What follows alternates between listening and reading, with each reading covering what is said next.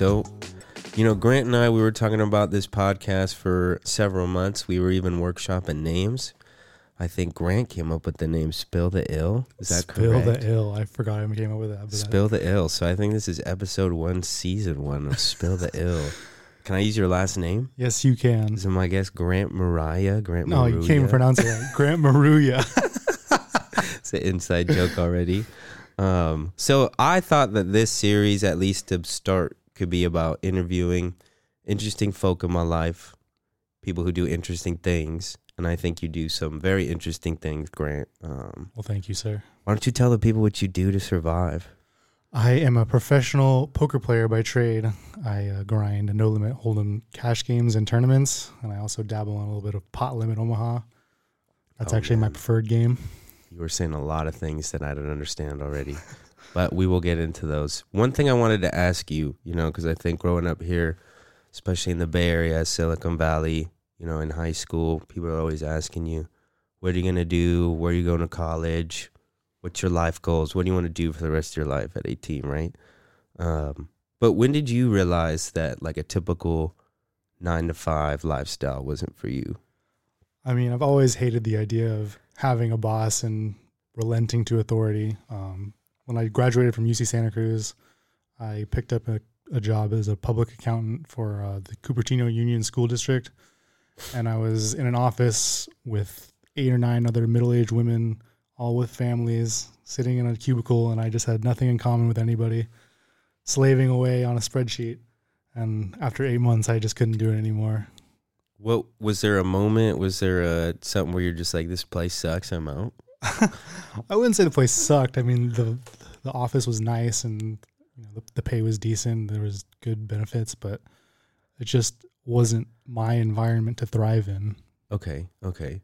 And so you talked about going to UC Santa Cruz. I know you majored in economics, right? Yeah, business management economics. When did when did the poker part fit into that? When did the professional poker part fit into that? Well, I've always been a big fan of the game of poker. Growing up, I would watch the World Series of Poker main event on ESPN with my dad. We would sweat the final tables together and get a lot of laughs out of the big name characters like Phil Hellmuth and Mike Matusow. He would always howl out laughing whenever they would needle each other with some outrageous remark. so I had a lot of fun with that, and we would play little home games growing up with quarters and homemade chipset. Okay, okay. So it's kind of been something that you grew up with. Yeah, I've sense. always I've always enjoyed playing poker. I guess the professional part didn't really cross my mind until I, you know, did some studying and realized, hey, there's potential to this. I can actually make money in the long term if I work hard at it. So outside of the believing you could do it, believing in yourself, how did you start?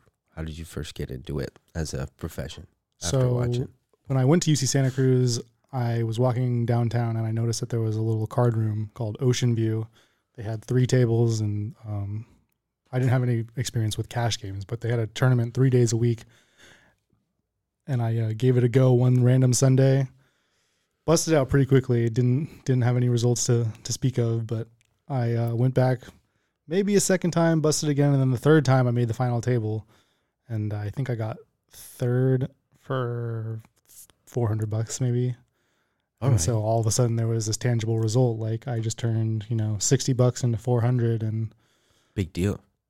it seemed like I knew more than most of the other players in terms of general strategy and, you know, having profitable mechanics to how I play compared to them. I, I was, I was thinking more about how to make money than they were.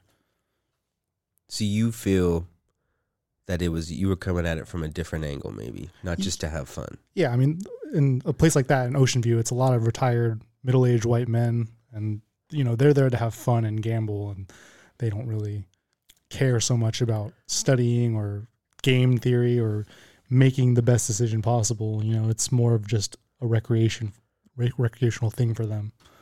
Well, I'm glad you you said you put it like that because I remember when you were telling me you had this idea of being a professional uh, professional poker player. I remember thinking and saying, "Oh, so like you're gonna start gambling," and I feel like you you've been good about early on making the distinction of it's different from gambling. Right. And there's a lot of misconceptions with poker because it is a gambling game. You are essentially gambling. It's just your decisions are against other players, and if other players are making enough mistakes, you can capitalize on those and exploit them to a degree where you just automatically profit. So then, how do you how do you prepare? How do you? It sounds like there's a lot of discipline involved in this game. How do you prepare? Well, sometimes I don't prepare enough, but um, I like to go to the gym. I like to keep a very healthy mind. I try to keep my diet in check. You know, um, meditation is also very helpful, keeping your focus on its best possible level. Um, and then just studying the game. There are tools where th- there are websites called training sites where you can subscribe and get information from better players than you who have compiled, you know, databases and knowledge of what they've seen in the poker industry and how to, you know, overcome adversity. And then you can learn from that. There's also Solvers, which is a computer simulation that runs millions of situations in a poker game, computer versus computer, and then spits out the output that makes the most expected value, EV. EV is a very common term in poker. That's we're trying to achieve lots of EV. Okay, so I we need we need to break down a lot of those terms, but because there's a lot of things I don't know. But so outside of playing, not even playing, because I know playing takes you a lot of time. How many hours a week you think you're putting in training, prepping, that kind of thing? Um, at the gym, I'm probably in there four to five hours a week. Uh, studying recently, not so much, just because I've been playing a lot of volume. But uh, in an ideal world, I would like to be studying at least ten hours a week. And in past months prior, I put in closer to 10, 20 hours um, of studying my courses and even doing a little bit of solver work. Okay, so then how how many hours a week you playing? That is variable. So recently I've been playing a lot of tournaments, MTTs, multi-table tournaments, and in, in the live environment. So depending on the accessibility you have to playing volume, if you play in San Jose, there's not a lot of tournaments local. There's one at Bay 101 right now that runs in the mornings from Sunday to Thursday through Thursday. And if you bust out of that tournament in the first hour or two, there's no reentries for that day. You're just done for the day. You you cannot put in any, any further volume for that that morning tournament. Um, so it depends on how I'm doing. If I'm doing well and making deep runs to where I'm, you know, looking at the final table and expecting to get a big cash, then it can take five to six hours per per tournament. But if I'm running bad or getting unlucky, as they say, um, it can severely limit my volume to one hour, even less sometimes. So it's super variable, Yeah. super variable. And then the solution to that is you can also supplement with cash games where you can just take as much money as the buy-in allows for, or you can play online where there's just essentially unlimited volume. But in the United States, online poker is a very gray area industry. it's unregulated, and unless you live in the state of Nevada, New, Jer- New Jersey, Pennsylvania, Michigan, or I want to say Delaware, I think there's five total states, maybe six. Those are the ones that have official legislation and you know regulators that control the RNGs and keep everything standardized so that the players can trust um, the system. Okay, okay. So there's uh, are there more are there more barriers being a player in California? Yeah, I mean, for live play, there aren't as many barriers. For online play, definitely a lot of barriers. Okay, okay. So then you're. It sounds like you're hustling. It sounds like you're playing every day if you can. I would say I play five to six days a week per average on average. Okay, yeah. I think, I think it's important for people to hear that just because you don't have a boss, you don't have the nine to five, there's still a lot of prep. Sounds like there's still a lot of working hours. You know. Definitely. Do you give yourself a weekend? How do you how do you relax from all this structure? Well, when you come off a big win, that's when it's easiest to take a little short break. Um, What's you your know, biggest win my biggest that you feel tournament score online is 22,000. My biggest live tournament score is 15,600, I believe. So online was higher. Online was higher. That that field, I think I got second out of over 2,000 players. That is impressive, my friend. That was impressive, but it also very fortunate. You have to you have to get pretty lucky in those big fields to, you know, overcome such a mass amount of players. You have to play well obviously, but there's a factor of luck in the short term that you you need in tournaments to win. It's kind of sounds a little metaphorical. A little bit of luck to help you win. Daddy needs a new pair of shoes, kind of thing. so then that sounds like a, a super good day, right? Maybe best days you've had in the Right. playing poker. when you win twenty two thousand dollars in one day, you can take take a couple weeks off. You buy That dinner That eases that the night. pressure. That takes the weight off the shoulders for sure. So then, what's a bad day like? Um, so when I play cash games, the the the buy-in at Bay 101 and Matrix, the max is eight hundred dollars. And so if I play cash, I limit myself to three and a half buy-ins per day. If I lose twenty eight hundred dollars, then I'm done. That's it for the day. Okay. In tournaments, it's limited to the buy-in. Um, so if I'm taking a shot, at a, What does that mean? that means playing a tournament at, with a higher buy-in level than you're used to, or maybe should be playing.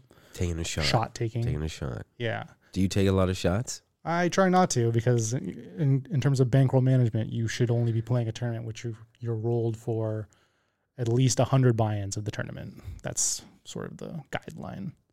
But but if the buy-in is you know five thousand, then I can't just be shelling those out. That's a lot of buy-ins. That's a lot of unnecessary variance. That I don't can, know if I would take that shot. right. I've only taken that shot twice. I think. So well, that shot twice, and then the 10k main event one time. so how do you keep yourself from spiraling, from taking all those shots? Because it sounds like it could be easy if you believe in yourself.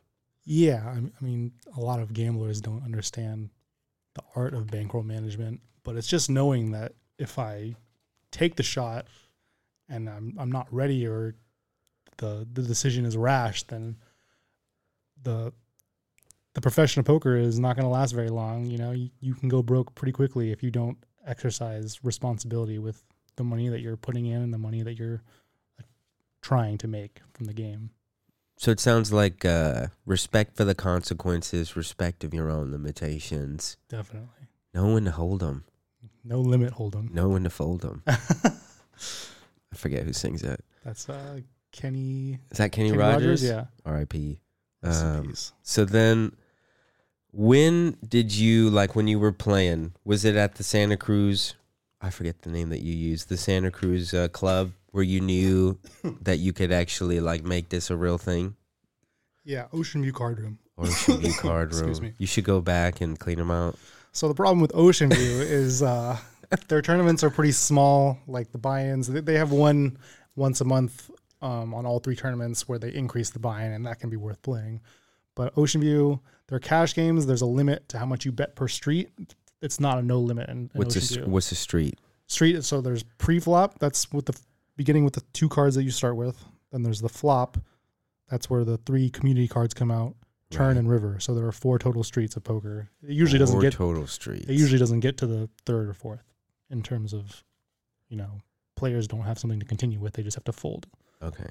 Okay. i think only 10% or less than 10% of hands see the river So it's like a like a phase. Streets like a Right. phase. Okay. but at ocean view you're limited it's not no limit you can only bet $100 per street which can be raised but Oh. you can't leverage your stack in a way that utilizes effective strategy in, in other games where it's So for you, it's not worth it because you're you're trying to play higher stakes at this point. yeah in santa cruz it was more worth it because i was living there and you know it was like a bike ride down the street but now it's 45 minute drive Okay. assuming there's no traffic and Okay. the limits just aren't worth it So then, when it when it came to getting better, you had a lot of websites that you mentioned. You had a lot of resources.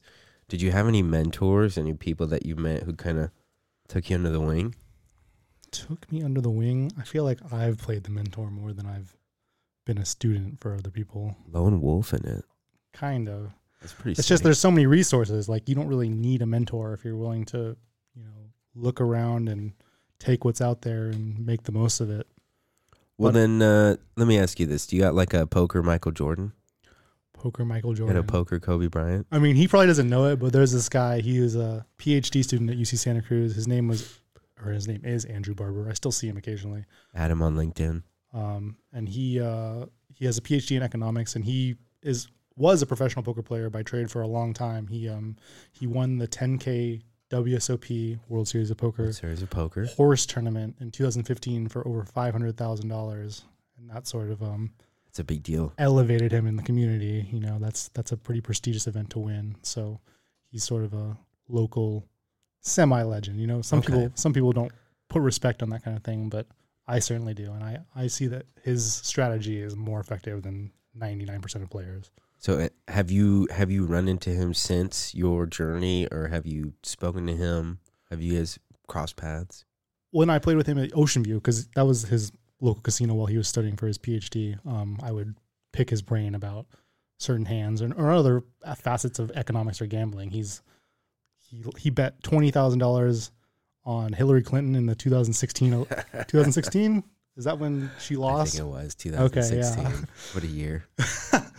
So uh, he's certainly got some experience with putting your money on the line and showing you showing people what you've got. Dude, fun little side note with that. My father, who Grant knows, um, and my brother had a bet where my brother essentially bet my dad his uh my dad was a wrestling coach, his wrestling coach stipend. He bet him three K. Well, actually my dad was foolish enough to bet that uh Donald Trump would lose, that Hillary Clinton would win. So your And- dad was on the Hillary side. He was on Hillary he was so confident and then uh that was probably my brother's favorite election because he won three thousand dollars off of Donald him. I Trump. mean, anytime you can make three thousand dollars from just watching some poll numbers oh stew around. That's a whole nother that's a whole nother topic. We won't get into that. But uh okay. So you have had some mentors. It sounds like at least one guy help inspire you.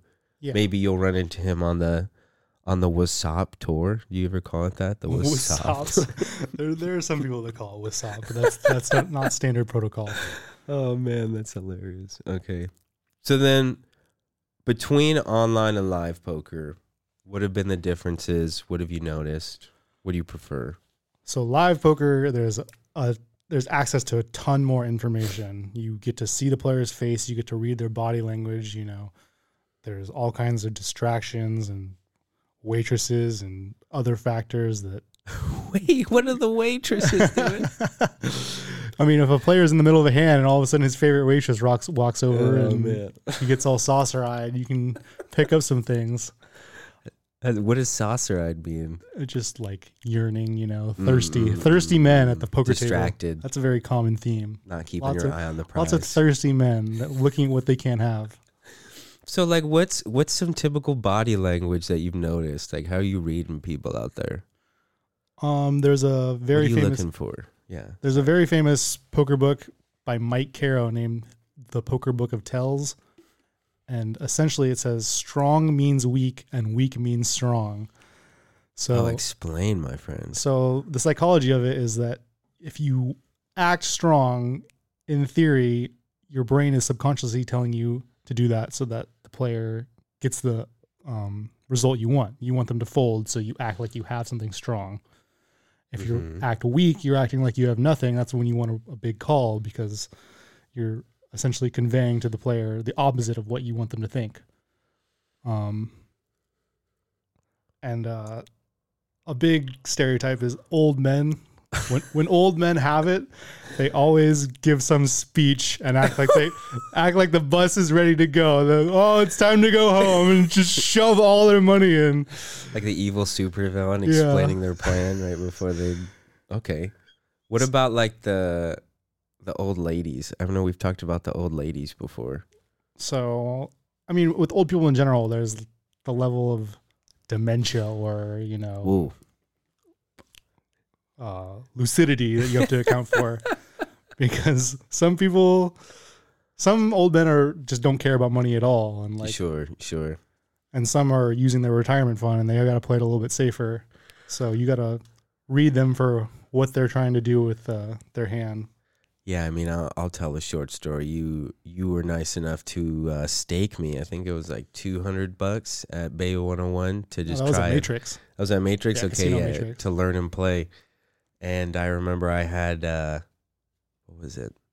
Pair jacks. What's it? What's it called when you start off with a pair? Pocket, jacks. there It's a go. pocket pair. And pocket jacks. Pocket jacks. Yeah. I was feeling high on those, and I just kept kept calling, kept betting, and I should have known that because the old man in front of me who kept going in, he he was dressed modestly, right. but I didn't notice the Maserati ball cap that he had. Maserati ball cap. See, that's that's an example of acting acting weak when you are actually strong.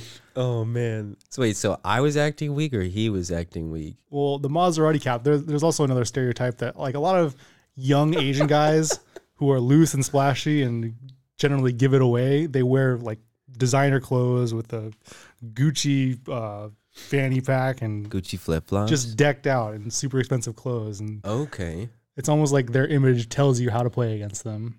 Interesting. I wonder if they're aware of that. I think some of them are. I have a friend named Howard who he uh, he He wears likes to peacock. he wears like a fake Gucci hat to get the get the image he wants. That's funny. So then, how do you? I imagine then someone like you, very deliberate man. How are you dressing? What do you? What are you trying to convey? I just try to wear what's comfortable. I mean, I probably look more like a professional than the average person does in there because I'm not dressed nicely or formally to impress people at the poker table. You know, having a fun day off after work. Mm. I'm just there to get business done. If you ever like intentionally not shower? Like, what kind of mind games are you playing with your outfit? Oh, dude, I like being clean. I'm not. I'm not next level like that. I'm just trying to play good poker. What about are you wearing? Are you wearing any kind of glasses or hat? What are you doing? I always wear a hat. Always with the hat. Okay. Actually, for the first time in probably two or three years, I didn't wear a hat the other day because I forgot it in my car. What happened? I bagged a huge stack. It was crazy. I'm, I'm It's a good thing, right? Yeah. ba- I started with 15,000 chips. I went to LA to play the LA Poker Classic, I think it's called, at the Bicycle Casino. okay. And I turned the 15,000 in chips into 200 or 333,000 for the day two So maybe without my hat. no hat grant is the move. Maybe, but it's just like it's my uh, comfort zone. I, I, Maybe a fez it'll take a little bit of separation and therapy to get to that level. therapy. Okay. Maybe uh, it'd probably be hard to find a poker special, like a therapist who specializes in poker. it's a stressful life. So then it sounds like the live poker is where it's at. Yeah, live poker is where all the worst players are. Like The it- the fish, right? the fish. The fish. Yes, th- there's a sea of fish in live poker, especially especially in the Bay Area because there's so much venture capital and software developer money, and people just give it away. They don't care. Dude, we need to get you in like a CEO kind of backdoor, kind of at home poker game, A private game. like some big fish. I need a bigger bankroll for those games because they play real big. One thing to know, I just want to remind you that when you had the pocket jacks, there was an ace on the board. There was it, and what does that mean for the folks? That means once the money starts going in, there's probably an ace in the other guy's hand or better. Okay. And a pocket yeah. jacks cannot beat one ace. I had a pair. tunnel vision, man. I had tunnel vision, but it was a good lesson to learn. It was a good lesson to learn. Don't worry, I've lost plenty of money with pocket jacks. That's a dangerous hand. I mean, since we're on the topic, what what hands do you avoid? What hands an instant? What hands an instant flop? Uh, instant flop is a little tricky to say because there's a flop in the game of poker. You're, you're seeing a flop. Instant every- fold. there, instant fold. that makes more sense. So you generally want to avoid small cards. They suffer from what's called reverse implied odds. I don't want to give away too much strategy here because people are gonna That You know. great. Do it. Yeah, do what you need to do. pick do. up on what you need to do to win. But um, People small cards, People you need know, to pay you. if you flop a bottom pair, then all the other pairs that do flop a pair are going to be beating you uh, right off the bat. You're going to be 80 20 dog, 75 25 dog most of the time. So your 4 3 offsuits, your 7 3 7 offsuit, deuce yeah. offsuit, that's technically the worst hand in a full ring game of poker. I'm folding on jacks almost every time. Pocket jacks. I don't like pocket jacks now. You you cannot like them, but you definitely shouldn't fold them. Wise, wise uh, advice from the from the That's the fourth strongest hand in in Texas Hold'em. okay, okay. You're that's right. It's a lot of probabilities. It's a lot of math. Yeah, You're and a big math guy. And so small cards and then disconnected cards too. Like you don't want the cards to be far away from each other because that eliminates your chances of flopping straights or straight draws, Okay. which is just additional equity that you know can be realized in any given hand. All right. Well, if you're playing at home with the with the family, seven two and four three offsuit, avoid those. But suited, suited's a whole different story. I was thinking about it. Let's not get too in the weeds because I'm getting confused. Right. Yeah. It's a little dry, but it's interesting. I think it's interesting. We'll leave the strategy there. We'll we'll leave it there. Otherwise, pay the man for coaching. Um, so what's been your experience with tournaments? You mentioned there's this LA tournament you just went to. What was that like? So yeah, the the LA PC is a yearly event, annual event where um, they have a weird format where if you don't bag a stack on the first day, that means you're playing for a day one to enter into day two with the amount of chips you accumulated from day one to compete for bigger prizes. But they have a condition where you can buy into day two with a pretty decent stack for, I think, 20 or no 10 a little over 10 times the buy-in. So all the whales the the rich fish with e- deep pockets can come into day two with a decent stack and you know give it a shot without having, having to log the extra volume on day one. So you you put in a specific amount, and you have to make a certain amount to advance to the second day.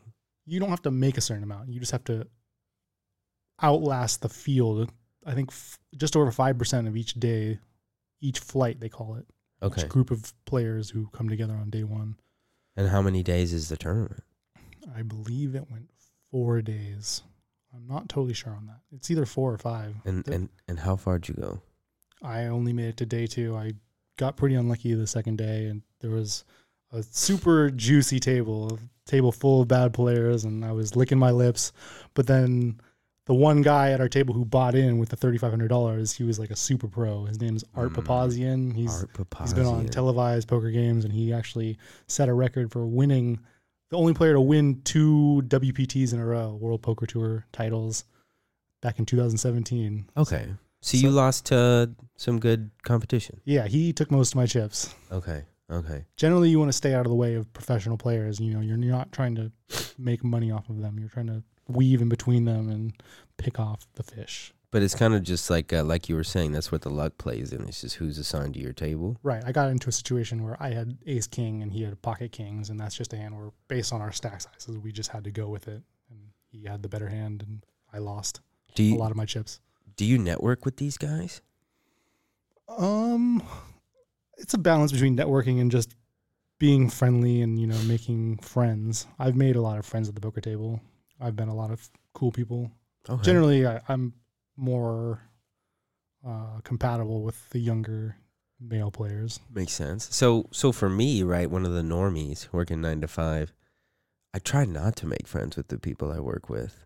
I don't I don't like that. I don't I don't like blending that boundary. So what's your style?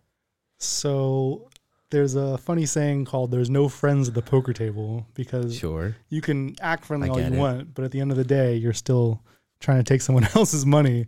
So the second you win a big pot off someone, all those, you know, facades that you had up can come crashing down, and there's a lot of ego that comes into play, and it really reveals people's true nature and personality when they lose a big pot to someone that five minutes prior they were having a Having know, a drink with you. a fun banter with. Yeah. So it's hard to it's hard to know. It sounds like it's hard, to, know. trust people. Hard to necessarily let your guard down. Oh yeah, don't trust don't trust a poker player, especially with loaning money. There's Don't trust.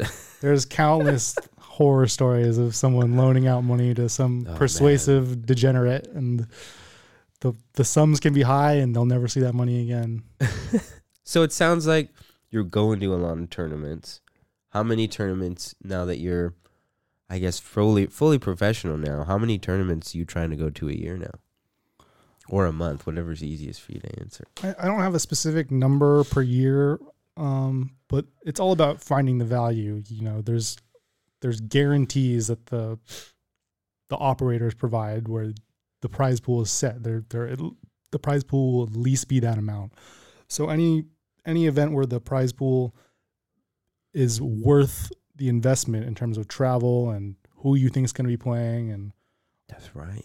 You gotta travel. you know the structure to how many chips do you start with how many how long are the levels that that that kind of stuff allows you to see more hands and get more opportunities to accumulate chips where if the structure is fast and you don't start with very many chips the variance will take over and luck becomes more relevant Okay. than skill Well, then maybe a, a better way to ask this then is, what are your favorite tournaments? You got the this LA one you mentioned. the la one was fun but the the structure wasn't that good it was kind of turbo-y kind of fast the starting stack wasn't very big a, a lot of professional poker players believe that the, the WSOP main event is the ultimate tournament. It's a structure where you start with 300 big blinds, a 60k starting stack, and the hours are two levels long.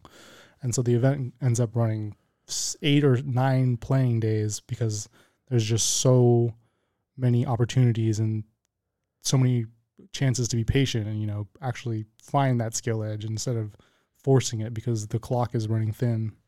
So what what's how do you manage to to pony up to get in that event? That would be ten thousand dollars. All right. Well, no, for a guy like you, sounds like a good investment. Yeah, it's a high value tournament for any any halfway decent poker player because it's a chance for any player in the world to become a world champion as long as they show up with ten thousand dollars and you know, World champion. take the take the ch- the chair. And this year they broke the the record for first place. First place was twelve million one hundred and sixty thousand, I think, off a ten k investment. But you, that before taxes.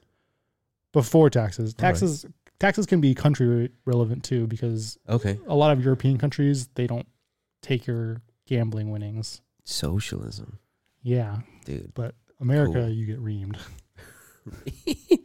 so since we're talking about numbers and, and stakes, what stakes did you start off playing versus what kind of stakes are you comfortable playing now? Well, I guess you could say I started off with fake play money when I was eight years old playing with my family. My dad would always, whenever someone ended up winning, shell out like ten dollars to you know make it interesting, make it fun. Dude, back then you could get a whole happy meal, maybe two. That's right, big time money when you're in elementary school. um, but then when I started practicing and taking it a little bit more seriously online, I would play micro stakes, so two cent, five cent, five cent, ten cent blinds, or you know, one dollar tournaments, and then once you get to the live arena, there's there's uh, I guess a minimum of probably one hundred dollars. Where if you have less than hundred dollars, it's not even worth playing. Right, because you want to you want a stack that's big enough. Otherwise, people would just bully you, right? Right, and they just don't run limits lower than that. The casino, by the time the casino takes some of the pot, half of it's gone. Right, right. So then, what stakes do you, would you say is that you're routinely comfortable playing with? Like if you're playing at uh, Matrix or Bay 101. So I primarily play two, three, five. So there's a five dollar big blind, three dollar small blind, and then they put two on the button. That's part of the San Jose City The tax, right? Right. Okay, okay. Yeah, that's my sweet spot, my bread and butter. So then, do you ever think about? Because I know San Jose, Bay Area, it's not like a, it's not a card haven. Do you ever think about moving somewhere where you could play with different rules, different stakes? Uh, rules are pretty universal. You can't really go somewhere else and find rules that really change how you play. But um, I I considered moving to Austin, Texas. They have a card room called the Lodge there, where they have a ton of ton of tables, ton of recreational players, and the limits are really big. The games in Texas they play bigger, like a, a two three five game in California. In Texas, it plays more like a five ten, maybe even ten twenty, because they they, they're using more money. they have less caps on the buy-in. Oh, okay. The players just bring more. They Okay. they just like the bigger game. So then, uh, I imagine the taxes are different too, right? Would you have to pay less taxes if you move states? Well, for state income tax, uh, I mean Las Vegas. If you live in Nevada, there's no state income tax, so that's a big plus. But the the downside is Vegas has a ton of professional players. You know, a lot of people move there Less strictly fish. to play less fish. Okay. In Vegas, in Vegas, the fish come out during conventions or you know special like the F one, the F one race Yeah, coming up. F1 that's gonna have a ton of- yeah. Ton of splashy loose pocket players. You gonna go? I don't think so. The hotels are They're Insane. they're they're crazy right now. Yeah, one of our friends tried to buy tickets to F one. It's it's not worth it. It sounds for him. Um. So then, it sounds like now you know you said your max buy-in was twenty eight hundred, or the max you'll you'll put up in a so night. So it's three and a half increments of 800, 2800 total. Okay. So then it sounds like you're dealing for a lot of people at least, you're dealing with a lot of money, right? Money that I myself I'm not skilled enough to play with, would feel very uncomfortable losing. How are you staying calm in these moments? Well, you you have to make sure to take your time in the, the key decisions. You know, there's there's small pots. Most pots are small where you put your money in pre-flop and then you see a flop and you take a stab and a lot of times they fold and that's when it's over. But once you've gotten to the turn and there's 400 500 in the pot and you have to make a decision, you know, is this guy ever going to fold? Am I ever going to get him to fold a better hand or should I just give up? or if you have it, if you have a premier hand and you're looking to get value from the player, like what what's the key sizing that this guy just can't resist seeing what I have this time? You know, there's a lot of factors of who you're playing against, what they're thinking about how you play, and then taking advantage of that and making the optimal decision. So then, are you you personally are you a little more like gun shy, or you you feel like you're a little more overconfident with what you Uh, got? I don't know about overconfident, but I'm certainly more aggressive than the vast majority of the field. More I. I pull the trigger where other people almost never will. okay, and it sounds like it works out for you. Well, you learn your lesson sometimes. Some people pick up on that. You know, they trap you. They realize that you're capable of making those moves, so they set the trap. They Hmm. check, giving you the opportunity to bluff a large Hmm. amount, knowing that they're going to snap call, snap it off, instant, Okay. instantly, Reveal the trap card. instantly pay the wa- wager. Okay, that's interesting. That's interesting. So it sounds like it's very person based, less so you, more so what what the person is bringing to the table. Right, and it's also about being balanced. You know, your bluffs versus your value, they have to work together so that players become indifferent. They they don't know whether they should call or fold against you. That's how you achieve a strategy that keeps people on their toes. You know, it, it makes them uncomfortable, and you you have to get paid sometimes when you have it, and you have to get folded sometimes when you don't, and vice versa. So is it hard for you to keep track of that? Like how how many times you've bluffed? How many times someone else is you think someone else is bluffed? Like you running numbers on all this throughout the hours? I mean, our brains aren't calculators. We have to estimate stuff and, you know, sort of guesstimate and take chances where we think are, are best. There are a lot of sizing tells, like players that bet small out of position. Usually they're pretty weak. Like when players bet really big on the river or on the turn, usually they're screaming that they have something right, good right, and you right. should just get out of their way. But when I bet really big, sometimes I'm a little bit more balanced. I, I will do that with you know pure air or nothing in my hand Okay. because if you never do it with nothing, then they they can just exploit you and fold all their hands that can't continue, knowing that you're never bluffing there. So you, you got to be an observant person. Right. You So- got to be vigilant and aware of the table dynamics and who's getting out of line, who's never who's never bluffing the river. So are there any like local legends that you're watching out for when you're playing in San Jose? Anyone you could shout out? Local legends. Someone you're like, oh, I don't want to play this guy right now. the thing is with my stakes like it's it's so it's such a small tight knit community and the stakes aren't so big that there's a lot of public uh, attention but there are a few players at matrix that i could say you know stay out of that guy's way you're not to take very much off of him Super cool. Very cool. At the bay 101 since i'm running the leaderboard i'm kind of a local famous guy right now Who's number two? Who's coming for you? It was Mario Moreno, but uh, the old veteran Sal Fami, he, Sal. he just took over with his 20th cash for second place, which is a funny coincidence because his nephew, who also plays poker Mm-hmm. at Bay 101 and Casino Matrix, I used to work with him at Harker. He was a te- he was a Ah. teacher for fourth or fifth grade, I think, and now he's the principal. He got promoted. So he's a principal and he's playing cards. Well, he gets the whole summer off. That's pretty sweet. Yeah. That's that's a pretty cool lifestyle. He likes to joke to the other tables that uh, I was babysitting his kid. I don't know how I feel about that one. Slanderous. so then, do you get any kind of perks for being top at the leaderboard? Yeah, so they run a free roll tournament. Um, basically, once every three or four months, they host a tournament with the top 101 players on the leaderboard, and they take five dollars off of every buy-in for the, the tournament that they've been running until then to to generate a prize pool where the players that have been playing a lot and getting lots of cashes can capitalize on that. And so right now it's looking like just under fifty thousand. There's another month or so until they run it October 10th, October 10th or October 8th. And then they'll disperse the prize pool into that tournament, that free roll. Dude, And I- I'll start with way more chips than all the other players. leading the Silicon Valley. That's pretty sweet. Yeah, what can I say? Kind of, kind of a beast. From humble beginnings, my friend. Yeah, you've always been one of those people who's just been able to dive into a topic full blown. Yeah. And when, really- I, when I'm interested, I dive in for sure. Almost to an unhealthy obsession. I mean, that's that. I mean, that always sounds like what like the greats do. I, you know, I mentioned Kobe, I mentioned Michael Jordan. They kind of have the same thing, Right. just for basketball. I wish I was six six and freakishly athletic like them. then I could probably be running the court right now. You're just uh, you're just got a, a six six brain. That's all. so then, all right, I I have another question for you because you kind of talked about facing some industry pros. What about? Are there any people who are constantly in competition with you? Maybe some like rivals, Some, budding ne- rivalries. some nemesis. there there are people who I guess you just lose so many hands against them that it almost feels like like you can't beat them or in rare cases like you're being cheated. There's a guy at, at Matrix Mm. named Brett who Brett.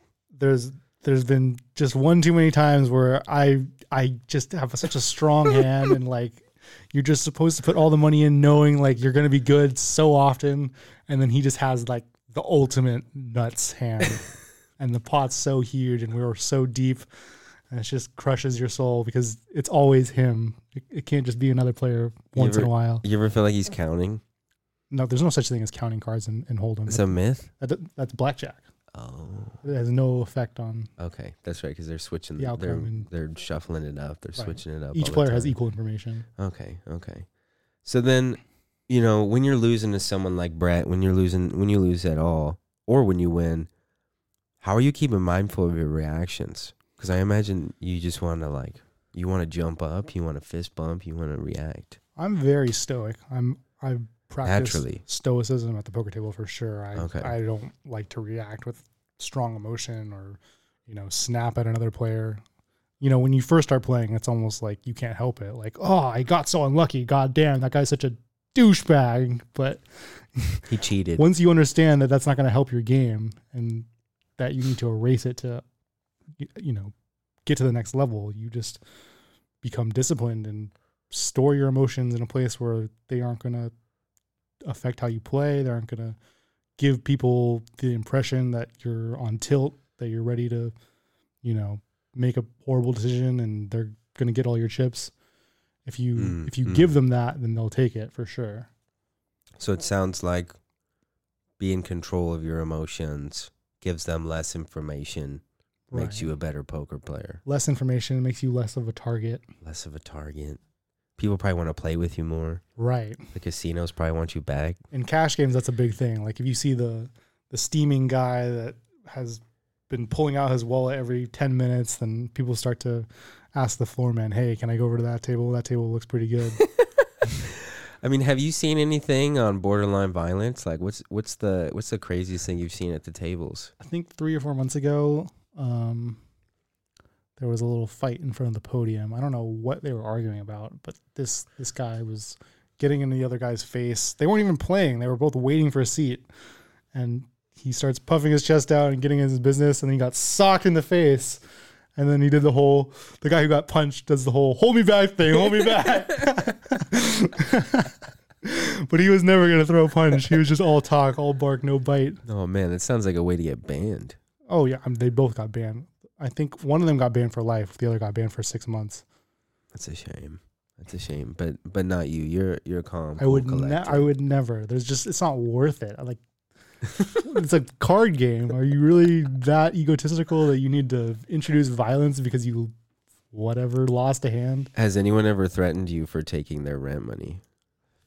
Threaten me? I mean, not threatened in a violent way. There's there's a lot of offhand comments when you beat someone in a big hand. Like, yeah, yeah, like like you did something wrong even though you won. yeah. Especially when you get lucky. Especially when you're younger. Right. Especially when you're This younger. young punk coming in here thinking he owns the place. thinks he knows. Got more hair than me. so then, would you say, in with all the people you've met, all the people you've seen, are there any stereotypes about poker players, and are any of them true? Oh, there's plenty of stereotypes, man. I mean, we won't get into the racial. I don't want to get your No, podcast canceled no, before no. uh before it even begins. but old men are seen as tight. Old ladies are seen as tight. That just means they they you know play a very narrow array of of hands.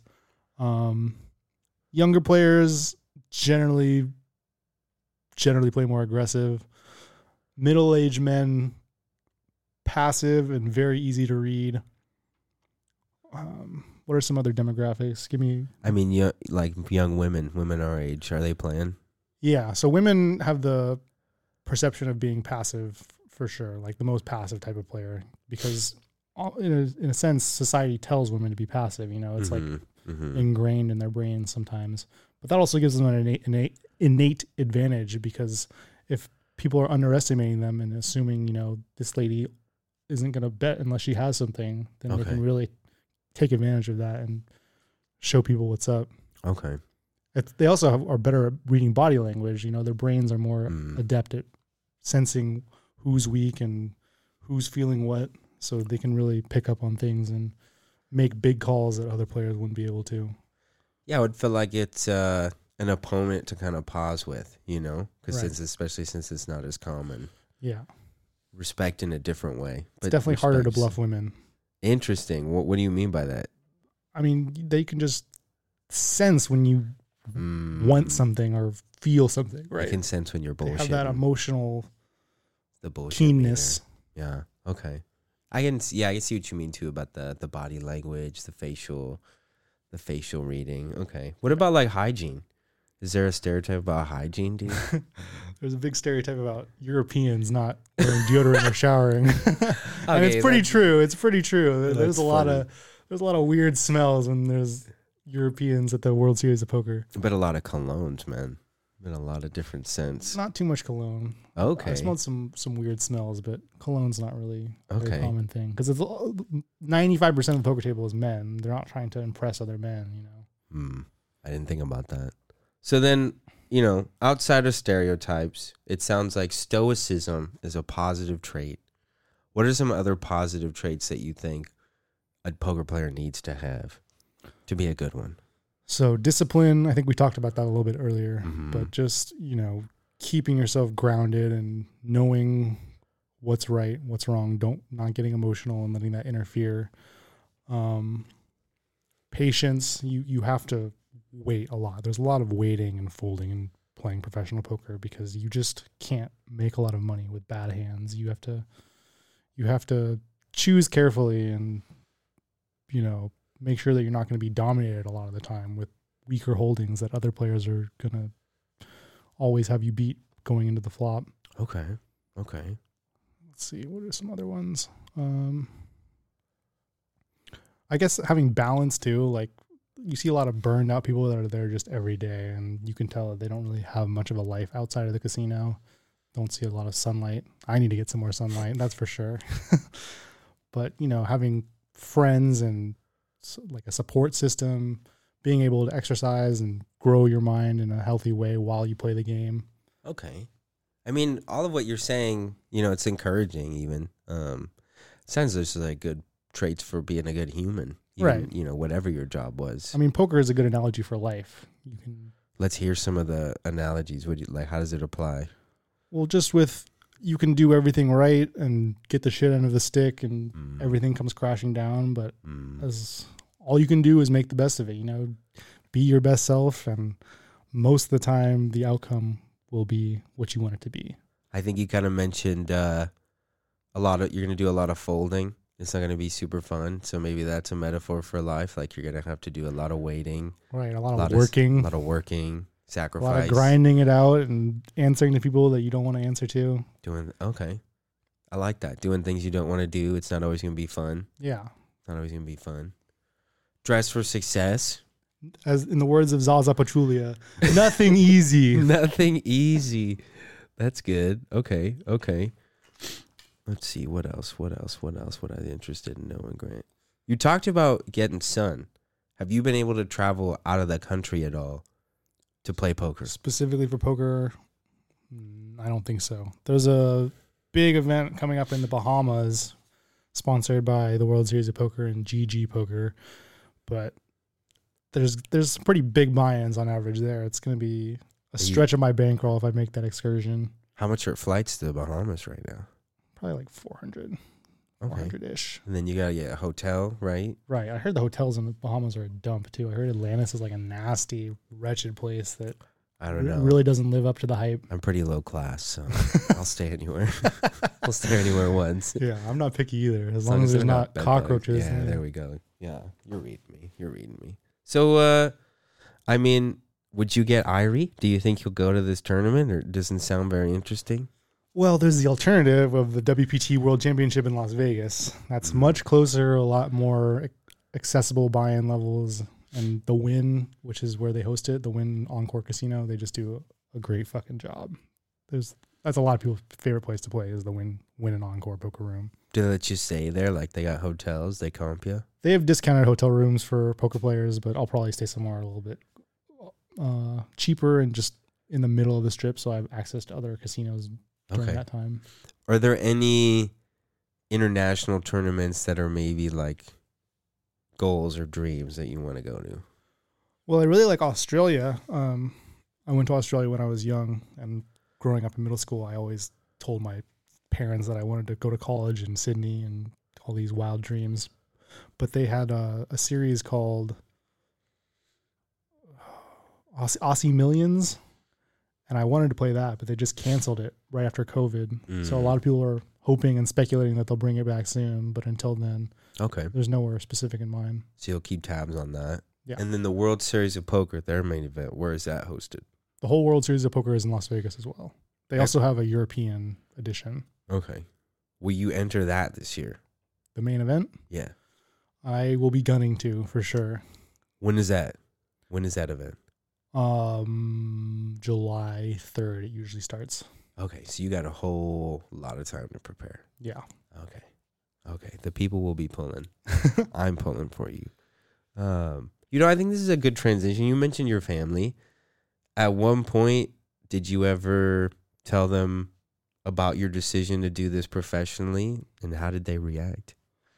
Well, the idea of me being like a traditional going to college and satisfying my parents' dreams of a good corporate job kind of went out the window in 2015 when I dropped out of the University of Colorado, uh, basically giving up on my engineering I remember that degree now. hopes.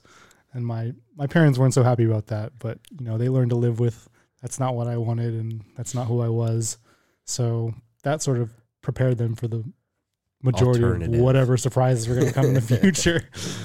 but as long as I'm not asking them for money and you know leaning on them because of some gambling game where I'm supporting myself, then I- I think they're mhm. pretty much in support of most of what I do. Okay. I mean, and I know that uh, I've staked you personally. It sounds like your dad has a little bit Yeah, for some of the tournaments. So it can be fun to get a sweat, you know, like even if someone's not a gambler, you can get a little bit of that thrill, the adrenaline, knowing Mhm. that your money's on the line and it might be multiplied by a lot.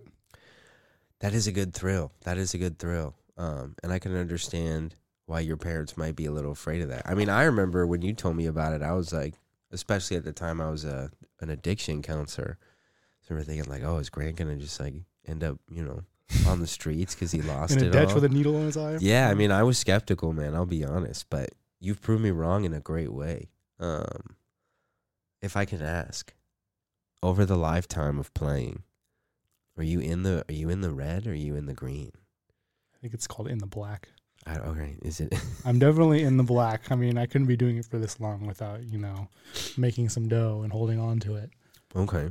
So then, what salary are you gunning for? Like how how much do you want to win in a year to support your lifestyle?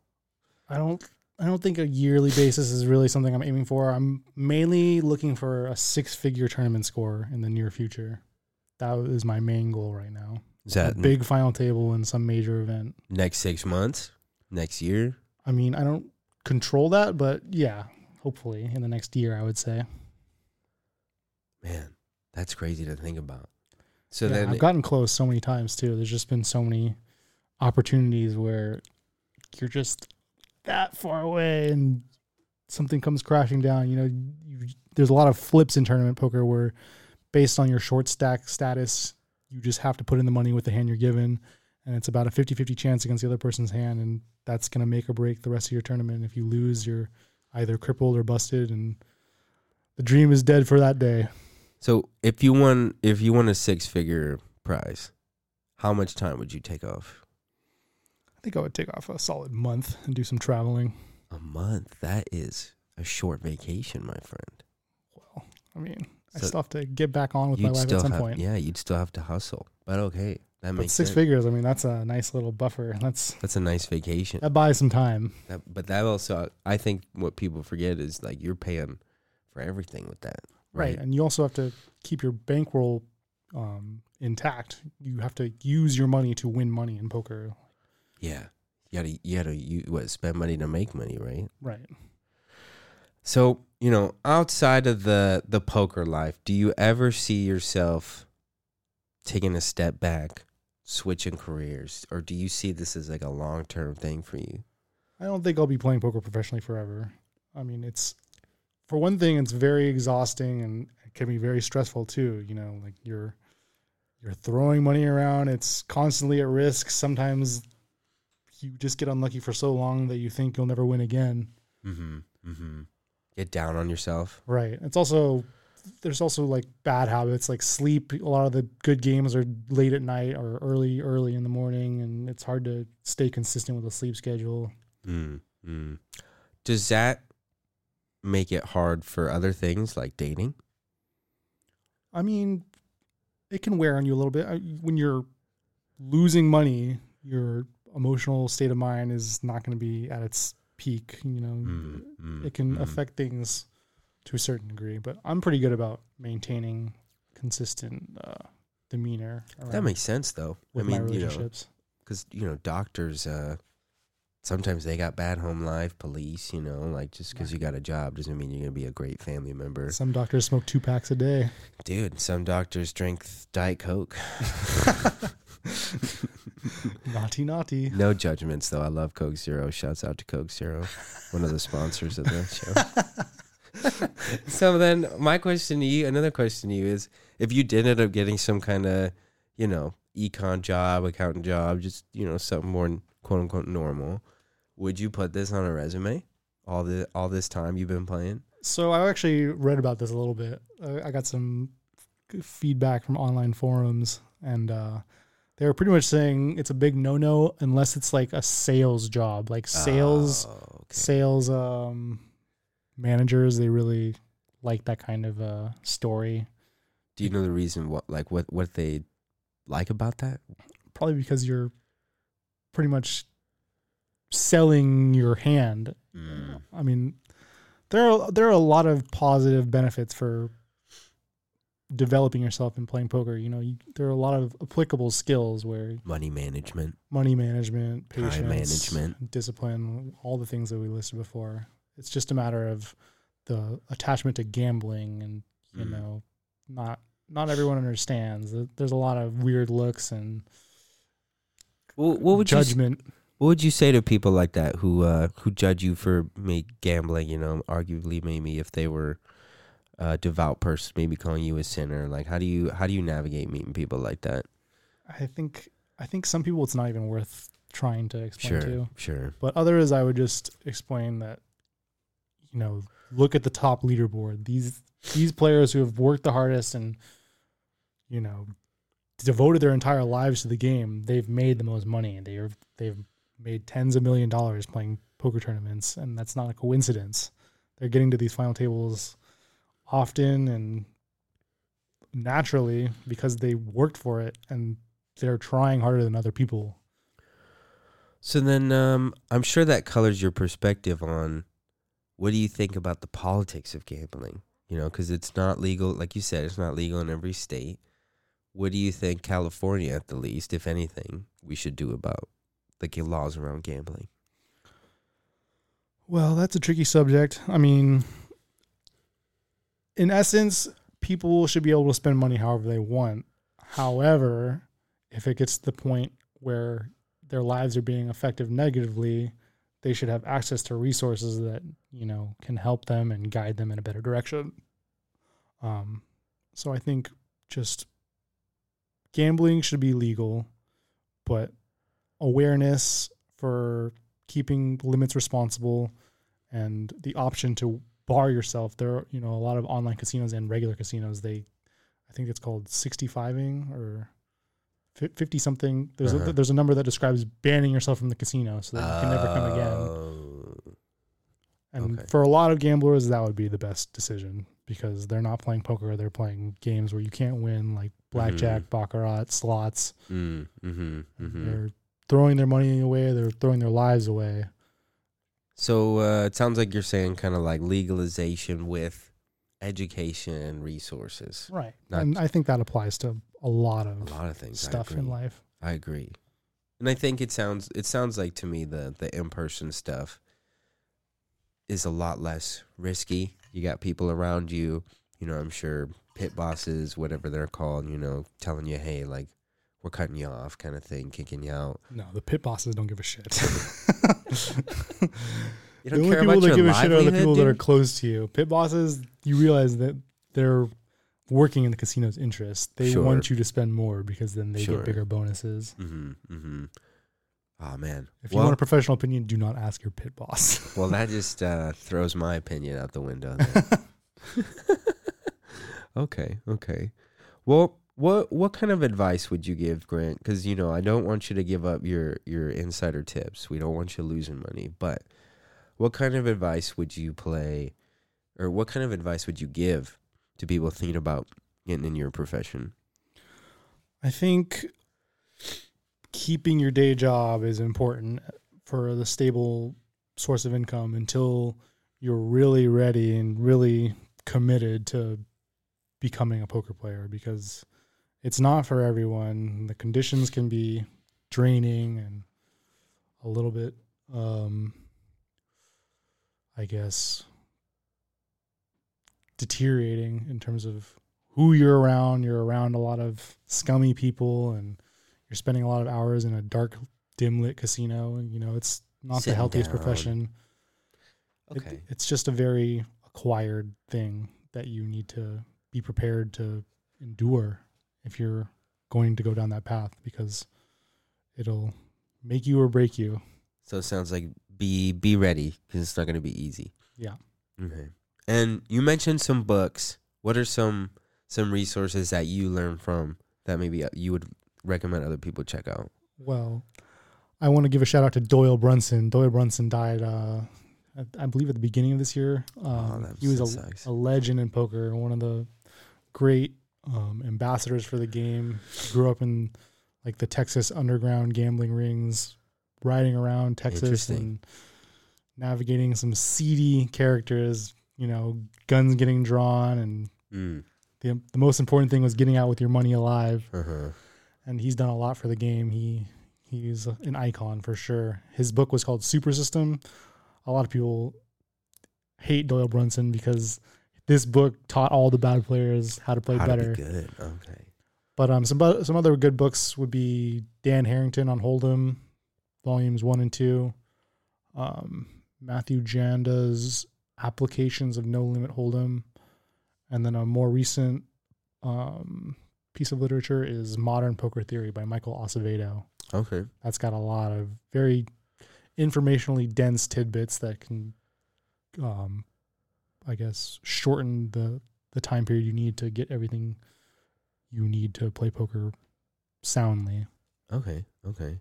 Any any like YouTube channels, any podcasts you recommend, any visual thing for the visual learners? I'm a big fan of Doug Polk's YouTube channel. Doug Polk is a Doug Polk. one of the best no limit heads up players. Heads up just means one on one poker, and he has a lot of very funny, very entertaining content with, that goes over hands, and a lot of it focuses on the drama of the poker community, which is not so um, wholesome, but it's it's still very entertaining.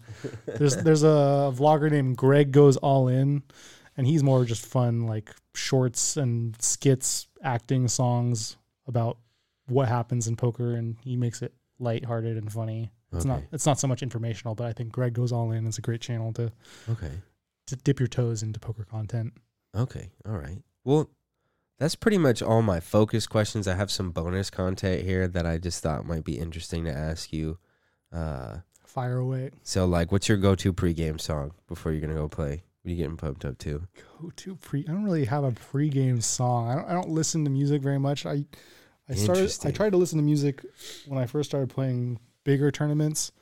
Um, but you you miss a lot of the audible information that you get. Like players who have headphones on, they they miss a lot of like cues for when who's betting how much when it's announced verbally, and then you can't hear other players talking about you know what they do for a living and if they're recreational, where they're Okay. from. That makes sense. But But but I guess but beforehand, like riding up, riding up to the casino, you got a genre. What do you? Are you just keying into the sound of silence? I like some Charles the First. Charles the First gets me pretty pumped Sweet. up. Sweet. Um, drum and bass music, anything pendulum, Netsky. Calming things. Yeah, Calming things. All right. All right. If you could only have one meal to eat while you were playing for the rest of your life, what would it be? quinoa salad with salmon. Oh, that sounds healthy. That sounds healthy. Lots of fiber, lots of good shit in there. All right. Are you dog or a cat guy? Cat, That was quick. no hesitation. No hesitation.